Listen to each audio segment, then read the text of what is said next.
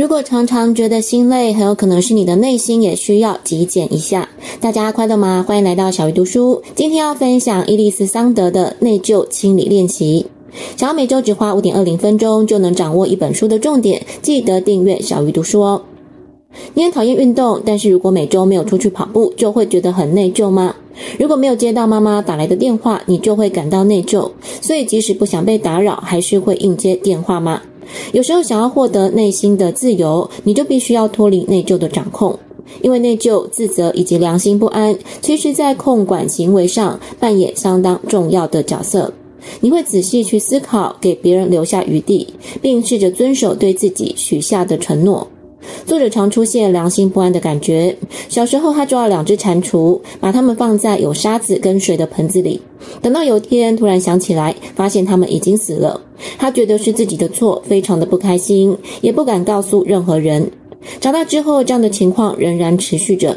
有天，他去医院探望母亲，他为自己感到骄傲，因为他必须开一百三十多公里的车，而且当时行程繁忙，他其实觉得精疲力尽。但两个小时之后，他因为良心不安，感到心力交瘁。因为妈妈跟他说，隔壁床的病人每天都有儿子来看他。你也跟作者一样，经常因为一些生活上的问题，处于良心不安、内疚的情绪吗？如果你常觉得疲累，但是却没有充分的理由，那你很有可能是内疚过量了。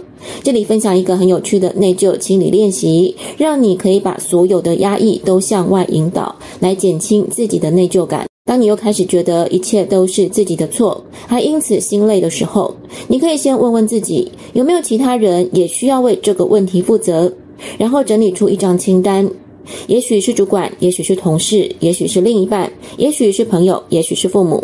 当你列好这张清单之后，就开始个别写一封信给他们。当然，你不用寄出这封信，所以不用担心对方看到这封信会有什么样的想法。你只需要写下每个人应该分配到哪些应该负起的责任，然后你也可以写下一些建议，让对方可以一起来改善这样的状况。于是你写给主管的信可能会是：亲爱的主管，每当你交办事情的时候，没有发现我手头已经一堆事情在忙吗？每当我完成交办的任务时，你都没有想过给我一些肯定的话语吗？如果没有，请下次开始这样做，我会把事情做得更好。而你写给另一半的信可能会是：亲爱的，你都没有发现我每天看起来很疲累吗？如果你能说一些关怀的话，或许再为我泡一杯咖啡，帮我按摩一下，我相信我会变得更有能量，也会在你叫我做任何事的时候更有动力。当你试着一封一封写下这些信的时候，其实也正在好好清理你的内在。当你懂得如何把愤怒往外引导，你的内疚感就会慢慢减轻。或许你还会发现，事情其实可以有更好的解决方式，而不是一直背负着内疚感，让自己越来越累。除了写信给别人，你也可以写信给自己，这也是一种觉察自我批评的方式。当你的内心充满无限的内疚，觉得无力的时候，你可以问问自己，当时正在想些什么，然后把怪罪自己的原因写下来。也许是因为你对某人说了一些话，或是你对某一种情况做了需要弥补的举动。当你想清楚这些状况的时候，就可以考虑采取具体的行动。也许是跟对方说一声抱歉。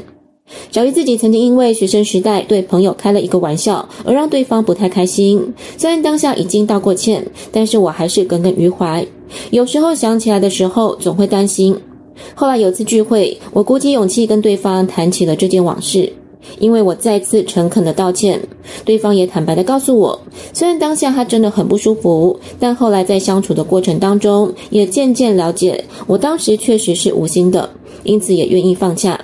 而且他对于我把这件事情放在心中那么多年，觉得很感动，感受到我很在意这段友情。所以有时候你可能只要做出一些行动，就能缓解你的内疚感，还能让原本的状况获得改善。除了写信给别人跟写信给自己之外，大家有什么清理内疚的好方法吗？欢迎留言分享哦。如果觉得这一集对你很有帮助，记得按赞跟订阅，让小鱼更有动力分享好书。小鱼读书，下次要读哪一本好书，敬请期待。